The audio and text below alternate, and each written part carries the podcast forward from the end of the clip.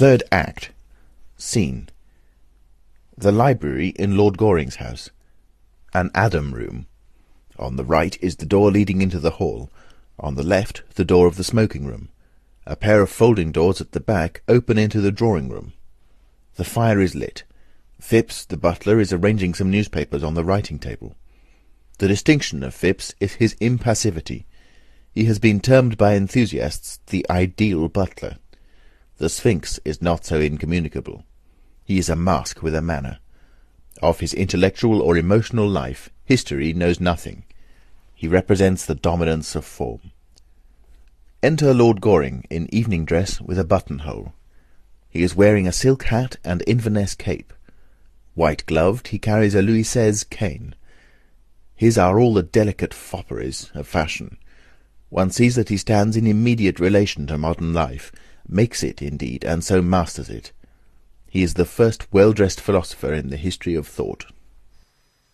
Got my second buttonhole for me, Phipps? Yes, my lord. Takes his hat, cane, and cape, and presents new buttonhole on salver. Rather distinguished thing, Phipps.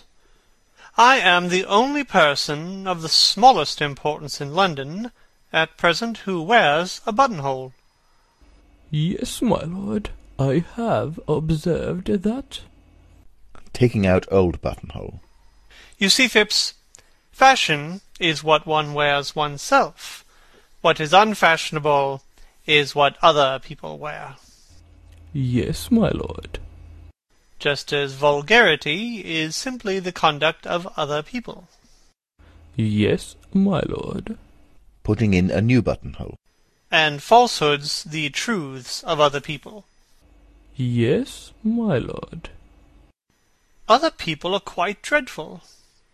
The only possible society is oneself. Yes, my lord. To love oneself is the beginning of a lifelong romance, Phipps. Yes, my lord. Looking at himself in the glass.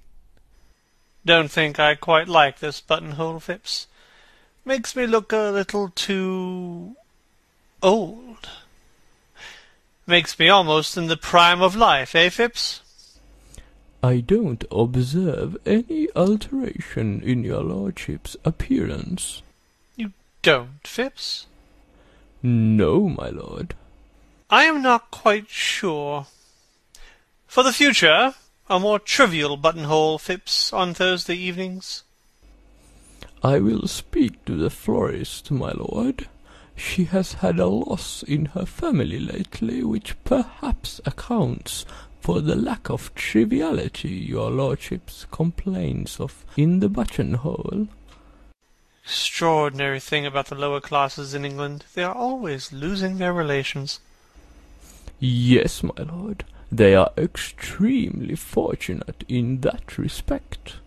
Turns round and looks at him. Phipps remains impassive. Hmm. Any letters, Phipps? Three, my lord. Hands letters on salver. Takes letters.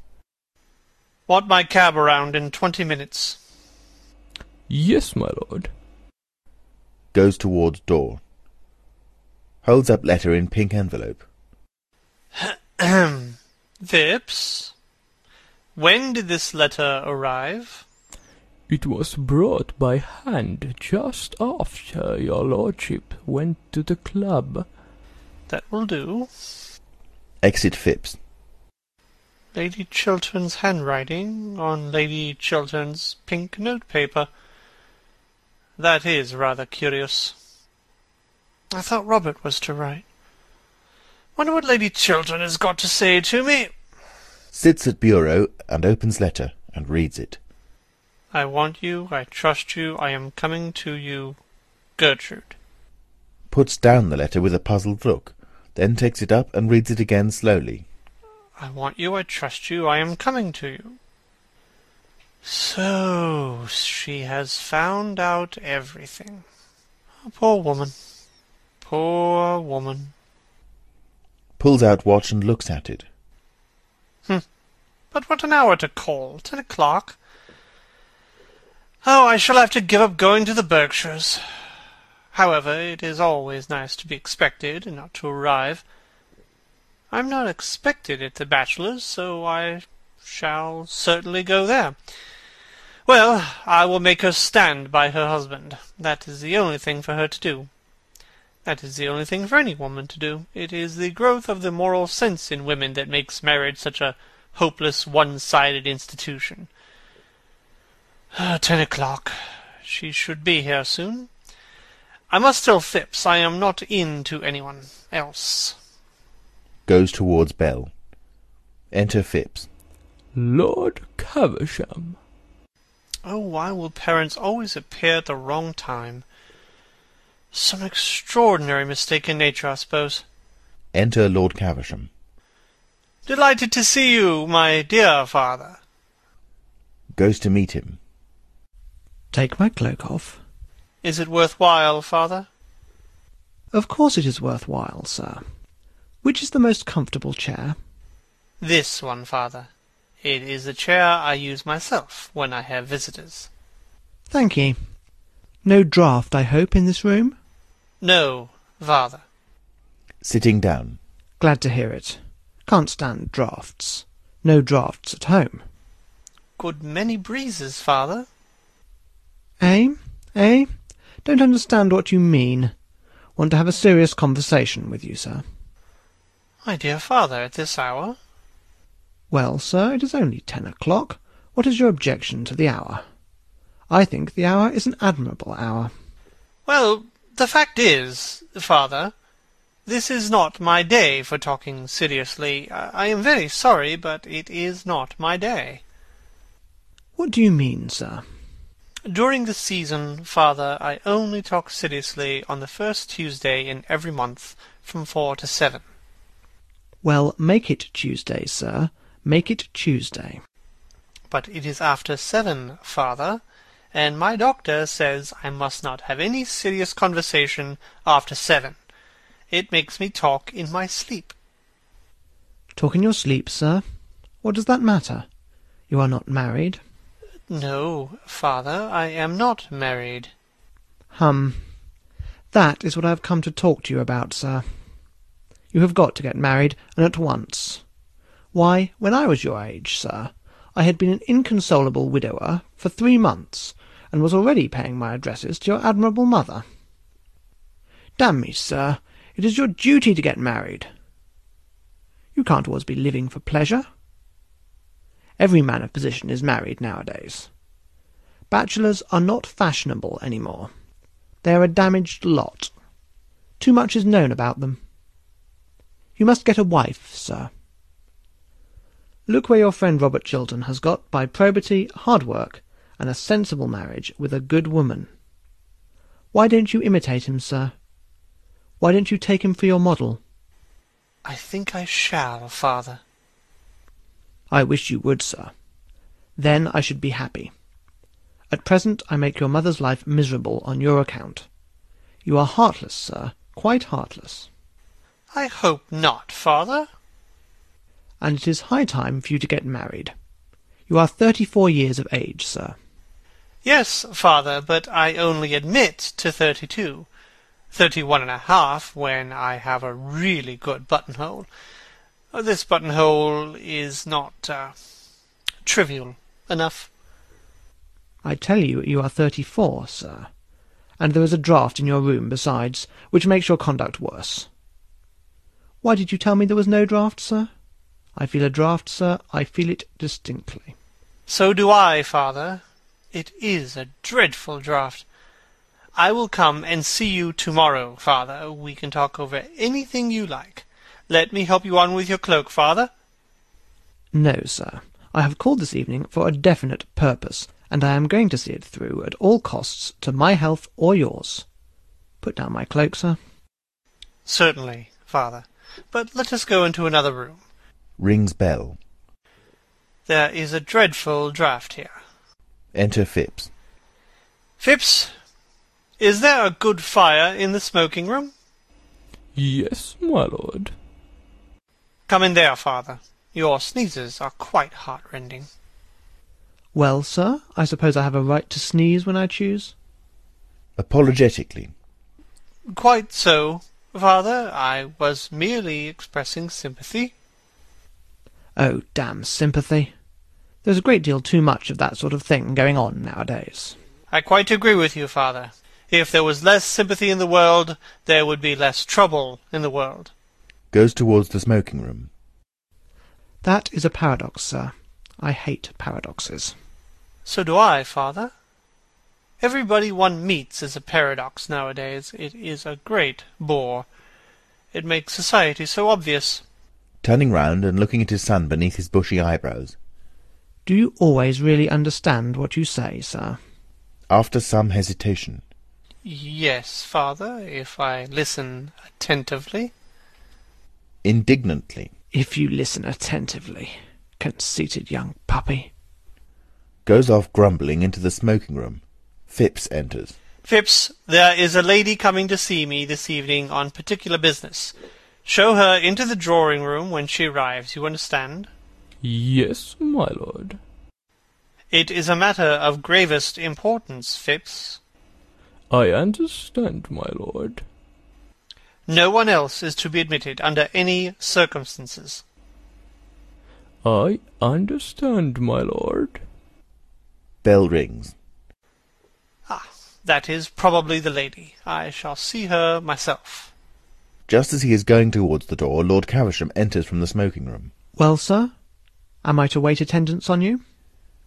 Considerably perplexed. In a moment, father, do excuse me. Lord Caversham goes back. Remember my instruction, Phipps. Into that room. Yes, my lord. Lord Goring goes into the smoking room. Harold, the footman, shows Mrs. Cheveley in. Lamia-like, she is in green and silver. She has a cloak of black satin, lined with dead rose-leaf silk. What name, madam? To Phipps, who advances towards her. Is Lord Goring not here? I was told he was at home. His lordship is engaged at present with Lord Caversham, madam. Turns a cold, glassy eye on Harold, who at once retires. To herself. How very filial. His lordship told me to ask you, madame, to be kind enough to wait in the drawing room for him. His lordship will come to you there. With a look of surprise. Lord Goring expects me. Yes, madame. Are you quite sure? His lordship told me that if a lady called, I was to ask her to wait in the drawing room. Goes to the door of the drawing room and opens it. His lordship's directions on the subject were very precise. To herself. How thoughtful of him. To expect the unexpected shows a thoroughly modern intellect. Goes towards the drawing room and looks in. Ugh! How dreary a bachelor's drawing room always looks. I shall have to alter all this. Phipps brings the lamp from the writing table. No, I don't care for that lamp. It is far too glaring. Light some candles. Replaces lamp. Certainly, madame. I hope the candles have very becoming shades. We have had no complaint about them, madame, as yet. Passes into the drawing room and begins to light the candles. To herself. I wonder what woman he is waiting for tonight. It will be delightful to catch him. Men always look so silly when they are caught. And they are always being caught. Looks about the room and approaches the writing table. What a very interesting room. What a very interesting picture. Wonder what his correspondence is like. Takes up letters. Oh, what a very uninteresting correspondence. Bills and cards, debts and dowagers. Who on earth writes to him on pink paper? How silly to write on pink paper.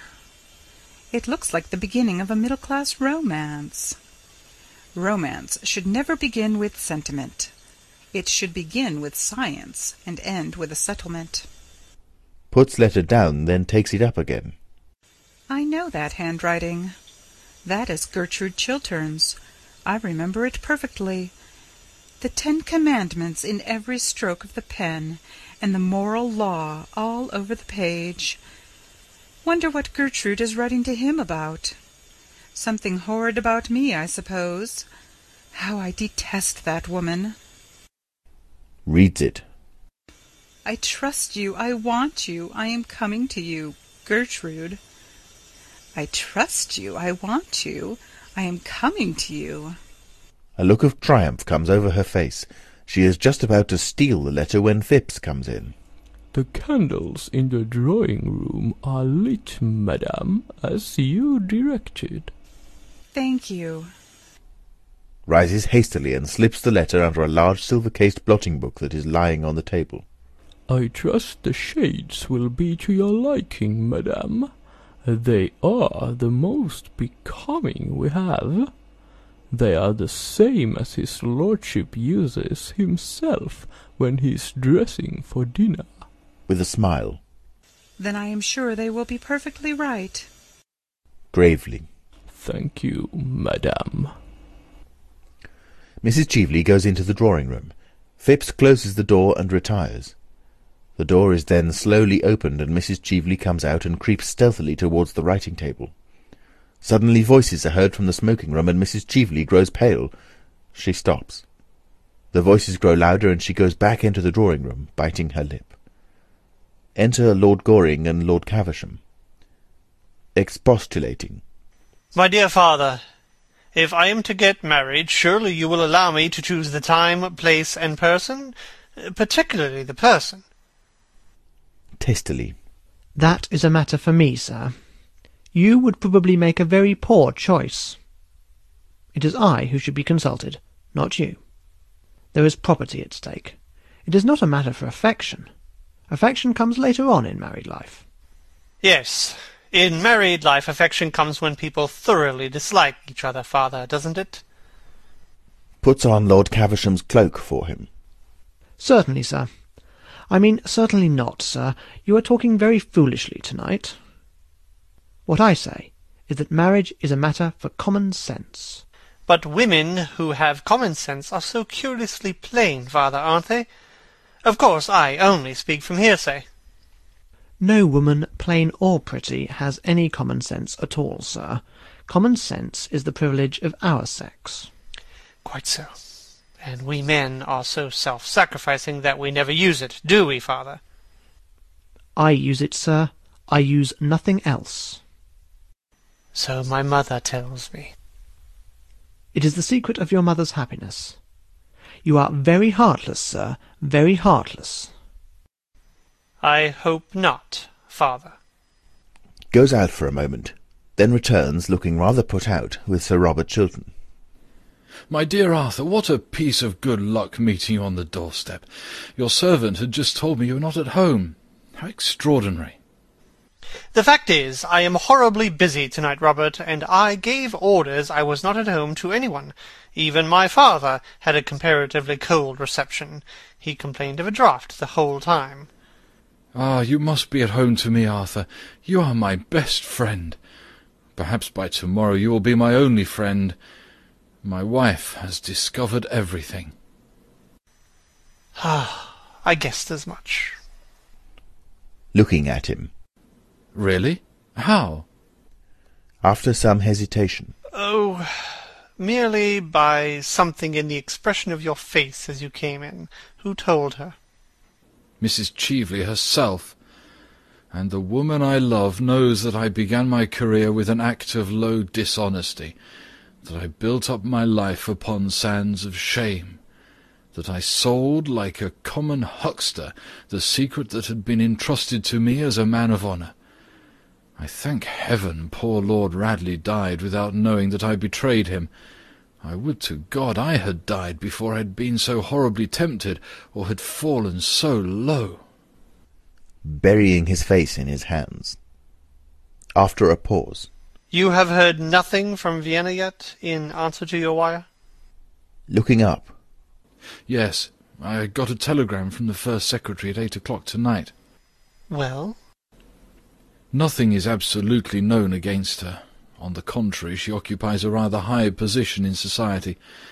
It is a sort of open secret that Baron Arnheim left her the greater portion of his immense fortune. Beyond that, I can learn nothing. She doesn't turn out to be a spy, then? Oh, spies are of no use nowadays. Their profession is over. The newspapers do their work instead. And thunderingly well they do it. Arthur, I'm parched with thirst. May I ring for something? Some hock and seltzer? Certainly. Let me. Rings the bell. Thanks. I don't know what to do, Arthur. I don't know what to do, and you are my only friend. But what a friend you are, the one friend I can trust. I can trust you absolutely, can't I? Enter Phipps. My dear Robert, of course. Oh, To Phipps. uh, bring some hock and seltzer. Yes, my lord. And Phipps, Yes, my lord. will you excuse me for a moment, Robert? I want to give some directions to my servant. Certainly. When that lady calls, tell her that I am not expected home this evening. Tell her that I have been suddenly called out of town. You understand? The lady is in that room, my lord. You told me to show her into that room, my lord. You did per- perfectly right. Exit Phipps. What a mess I am in. No, I think I shall get through it. I'll give her a lecture through the door. Awkward thing to manage, though. Arthur, tell me what I should do. My life seems to have crumbled about me. I am a ship without a rudder in a night without a star. Robert, you love your wife, don't you? I love her more than anything in the world. I used to think ambition the great thing. It is not. Love is the great thing in the world. There is nothing but love, and I love her. But I am defamed in her eyes. I am ignoble in her eyes. There is a wide gulf between us now. She has found me out, Arthur. She has found me out. Has she never in her life done some folly, some indiscretion, that she should not forgive your sin? My wife? Never. She does not know what weakness or temptation is. I am of clay like other men. She stands apart as good women do, pitiless in her perfection, cold and stern and without mercy. But I love her, Arthur. We are childless, and I have no one else to love, no one else to love me. Perhaps if God had sent us children she might have been kinder to me. But God has given us a lonely house, and she has cut my heart in two. Don't let us talk of it. I was brutal to her this evening, but I suppose when sinners talk to saints they are brutal always. I said to her things that were hideously true on my side, from my standpoint, from the standpoint of men. But don't let's talk of that. Your wife will forgive you. Perhaps at this moment she is forgiving you. She loves you, Robert. Why should she not forgive? God grant it. God grant it. Buries his face in his hands. But there is something more I have to tell you, Arthur. Enter Phipps with drinks. Hands hock and seltzer to Sir Robert Chiltern. Hock and seltzer, sir. Thank you. Is your carriage here, Robert? Uh, no, I've walked from the club. Sir Robert will take my cab, Phipps. Yes, my lord. Exit. Robert, you don't mind my sending you away? Arthur, you must let me stay for five minutes. I have made up my mind what I'm going to do tonight in the house.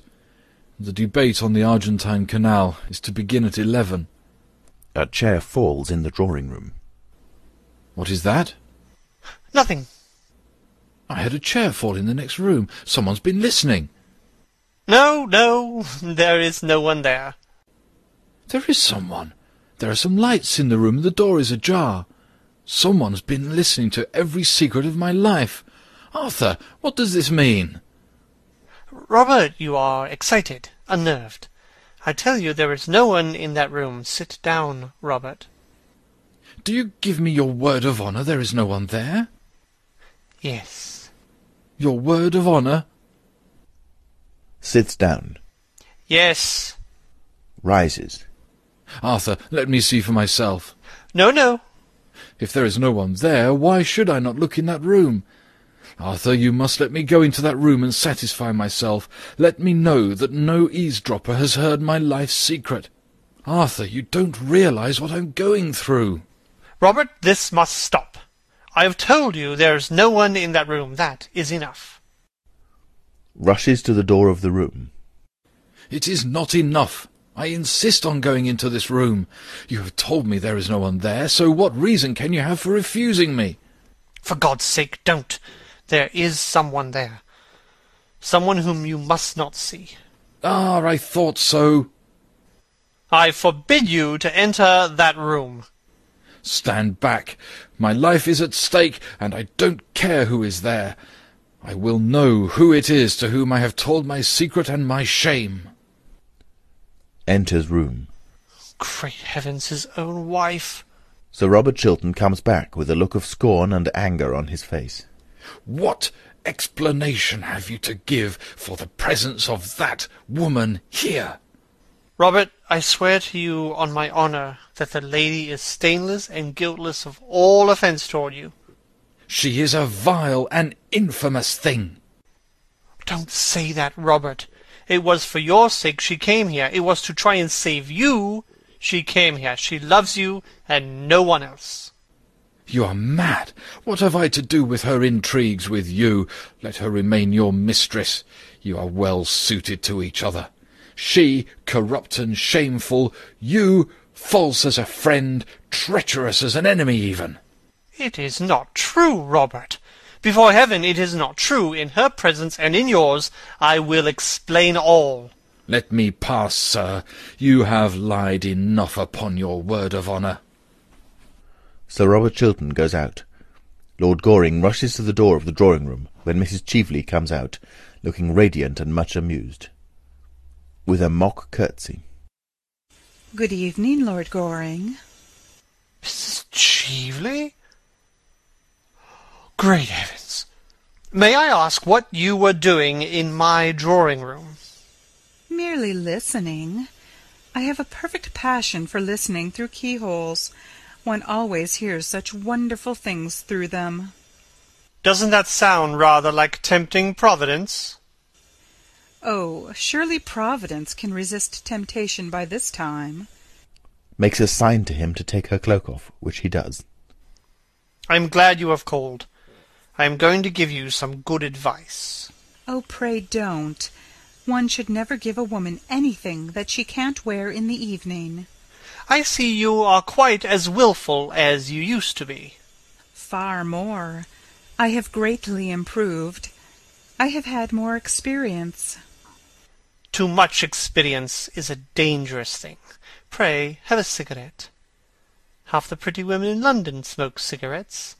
Personally, I prefer the other half. Thanks, I never smoke. My dressmaker wouldn't like it, and a woman's first duty in life is to her dressmaker, isn't it? What the second duty is, no one has as yet discovered. You have come here to sell me Robert Chiltern's letter, haven't you? To offer it to you on conditions. How did you guess that? Because you haven't mentioned the subject. Have you got it with you? Sitting down. Oh, no. A well-made dress has no pockets. What is your price for it? How absurdly English you are! The English think that a cheque-book can solve every problem in life. Why, my dear Arthur, I have very much more money than you have, and quite as much as Robert Chiltern has got hold of. Money is not what I want. What do you want, then, Mrs. Cheveley? Why don't you call me Laura? I don't like the name. You used to adore it. Yes, that's why. Mrs. Cheveley motions to him to sit down beside her. He smiles and does so. Arthur, you loved me once, Yes? and you asked me to be your wife. That was the natural result of my loving you. And you threw me over because you saw, or said you saw, poor old Lord Mortlake trying to have a violent flirtation with me in the conservatory at Tenby. I am under the impression that my lawyer settled that matter with you on certain terms, dictated by yourself. At that time I was poor. You were rich. Quite so. That is why you pretended to love me. Shrugging her shoulders. Poor old Lord Mortlake, who had only two topics of conversation, his gout and his wife. I never could quite make out which of the two he was talking about. He used the most horrible language about them both. Well, you were silly, Arthur. Why, Lord Mortlake was never anything more to me than an amusement. One of those utterly tedious amusements one only finds at an English country house on an English country Sunday. I don't think any one at all morally responsible for what he or she does at an English country house. Yes, I know lots of people think that. I loved you, Arthur. My dear Mrs. Cheveley, you have always been far too clever to know anything about love. I did love you, and you loved me. You know you loved me, and love is a very wonderful thing. I suppose that when a man has once loved a woman, he will do anything for her, except continue to love her. Puts her hand on his. Taking his hand away quietly. Yes, except that. After a pause. I am tired of living abroad. I want to come back to London. I want to have a charming house here. I want to have a salon. If one could only teach the English how to talk, and the Irish how to listen, society here would be quite civilized. Besides, I have arrived at the romantic stage. When I saw you last night at the Chilterns, I knew you were the only person I had ever cared for, if I ever have cared for anybody, Arthur. And so, on the morning of the day you marry me, I will give you Robert Chiltern's letter. That is my offer. I will give it to you now, if you promise to marry me. Now, Smiling. Tomorrow. are you really serious? Yes, quite serious. I should make you a very bad husband. I don't mind bad husbands. I have had two. They amuse me immensely. You mean that you amused yourself immensely, don't you? What do you know about my married life? Nothing, but I can read it like a book. What book? Rising. The book of numbers. Do you think it is quite charming of you to be so rude to a woman in your own house? In the case of a very fascinating woman, sex is a challenge, not a defense. I suppose that is meant for a compliment. My dear Arthur, women are never disarmed by compliments. Men always are. That is the difference between the two sexes. Women are never disarmed by anything, as far as I know them. After a pause. Then you are going to allow your greatest friend, Robert Chiltern, to be ruined, rather than marry someone who really has considerable attractions left? I thought you would have risen to some great height of self-sacrifice, Arthur. I think you should. And the rest of your life you could spend in contemplating your own perfections. Oh, I do that as it is. And self-sacrifice is a thing that should be put down by law. It is so demoralizing to the people for one whom sacrifices oneself. They always go to the bad. As if anything could demoralize Robert Chiltern. You seem to forget that I know his real character. What you know about him is not his real character. It was an act of folly done in his youth. Dishonourable, I admit. Shameful, I admit. Unworthy of him, I admit. And therefore, not his true character. How you men stand up for each other. how you women war against each other. Bitterly. I only war against one woman, against Gertrude Chiltern. I hate her. I hate her now more than ever. Because you have brought a real tragedy into her life, I suppose. With a sneer. Oh, there is only one real tragedy in a woman's life the fact that her past is always her lover, and her future invariably her husband. Lady Chiltern knows nothing of the kind of life to which you are alluding. A woman whose size in gloves is seven and three quarters never knows much about anything. You know Gertrude has always worn a seven and three quarters. That is one of the reasons why there was never any moral sympathy between us. Well, Arthur, I suppose this romantic interview may be regarded as at an end. You admit it was romantic, don't you? For the privilege of being your wife, I was ready to surrender a great prize, the climax of my diplomatic career. You decline. Very well. If Sir Robert doesn't uphold my Argentine scheme, I expose him. Vois tu? You mustn't do that. It would be vile, horrible, infamous. Shrugging her shoulders. Oh, don't use big words. They mean so little. It is a commercial transaction, that is all. There is no good mixing up sentimentality in it. I offered to sell Robert Chiltern a certain thing. If he won't pay me my price, he will have to pay the world a greater price. There is no more to be said. I must go. Good bye. Won't you shake hands? With you?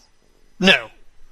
Your transaction with Robert Chiltern may pass as a loathsome commercial transaction of a loathsome commercial age, but you seem to have forgotten that you came here tonight to talk of love.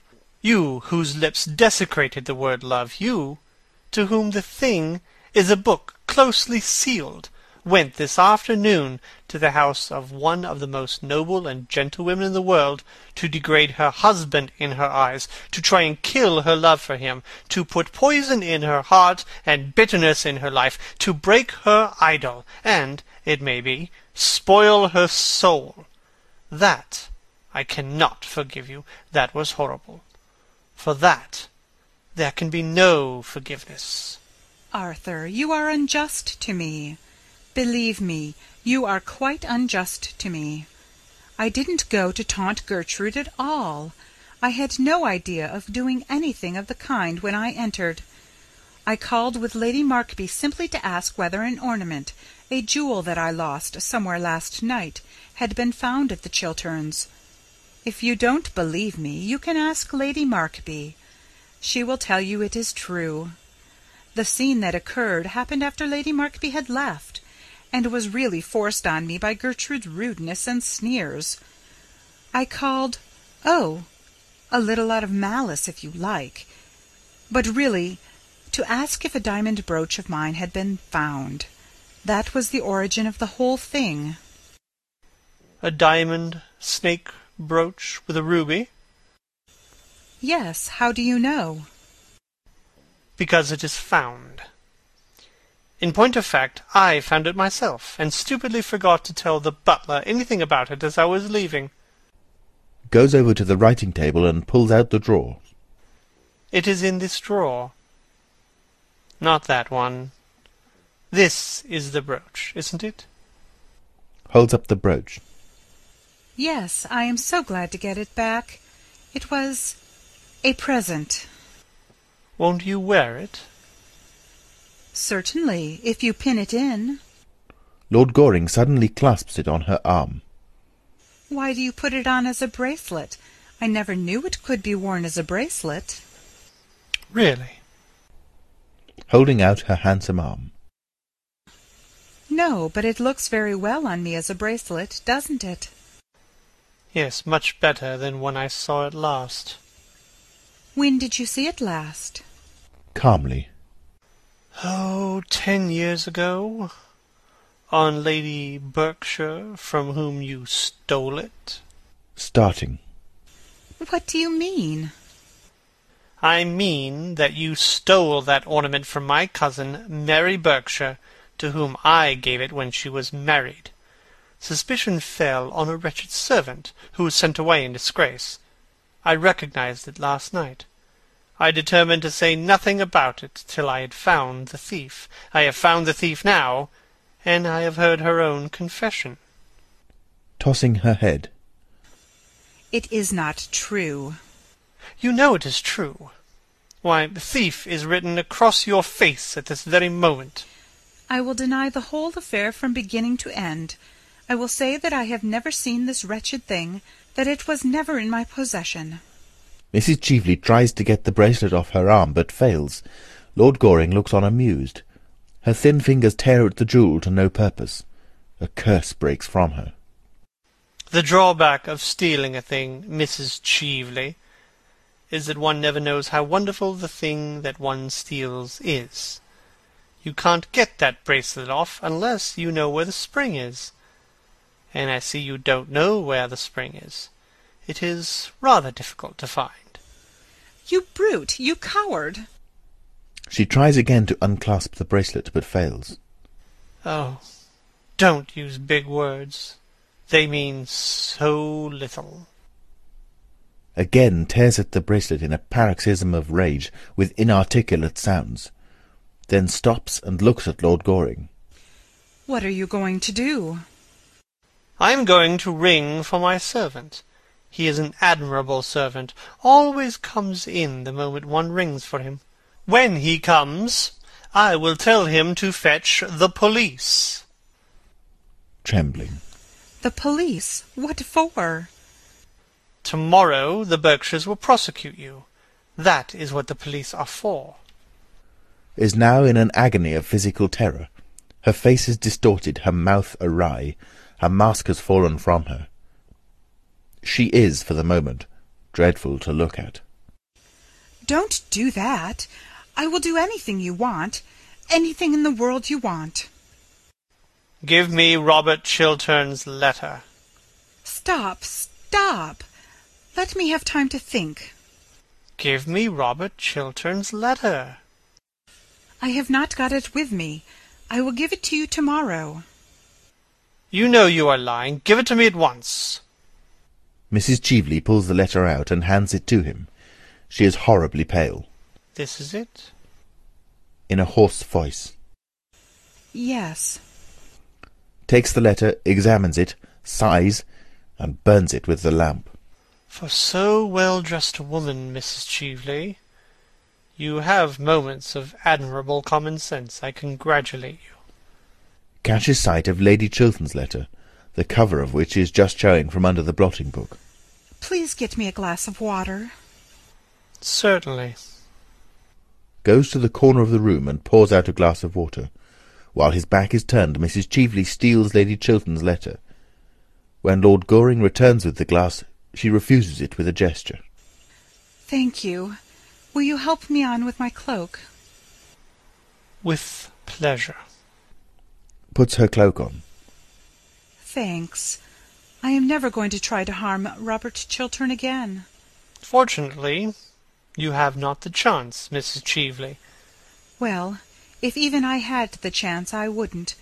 On the contrary, I am going to render him a great service. I am charmed to hear it. It is a reformation. Yes, I can't bear so upright a gentleman, so honourable an English gentleman, being so shamefully deceived, and so Well? I find that somehow Gertrude Chiltern's dying speech and confession has strayed into my pocket. What do you mean? With a bitter note of triumph in her voice. I mean that I am going to send Robert Chiltern the love letter his wife wrote to you last night. Love letter? Laughing. I want you. I trust you. I am coming to you, Gertrude. Lord Goring rushes to the bureau and takes up the envelope, finds it is empty, and turns round. You wretched woman! Must you always be thieving? Give me back that letter. I'll take it from you by force. You shall not leave my room till I have got it. He rushes towards her, but Mrs. Cheveley at once puts her hand on the electric bell that is on the table. The bell sounds with shrill reverberations, and Phipps enters. After a pause. Lord Goring merely rang that you should show me out. Good night, Lord Goring. Goes out, followed by Phipps. Her face is illuminated with evil triumph. There is joy in her eyes. Youth seems to have come back to her. Her last glance is like a swift arrow. Lord Goring bites his lip and lights his cigarette. End of Act Three.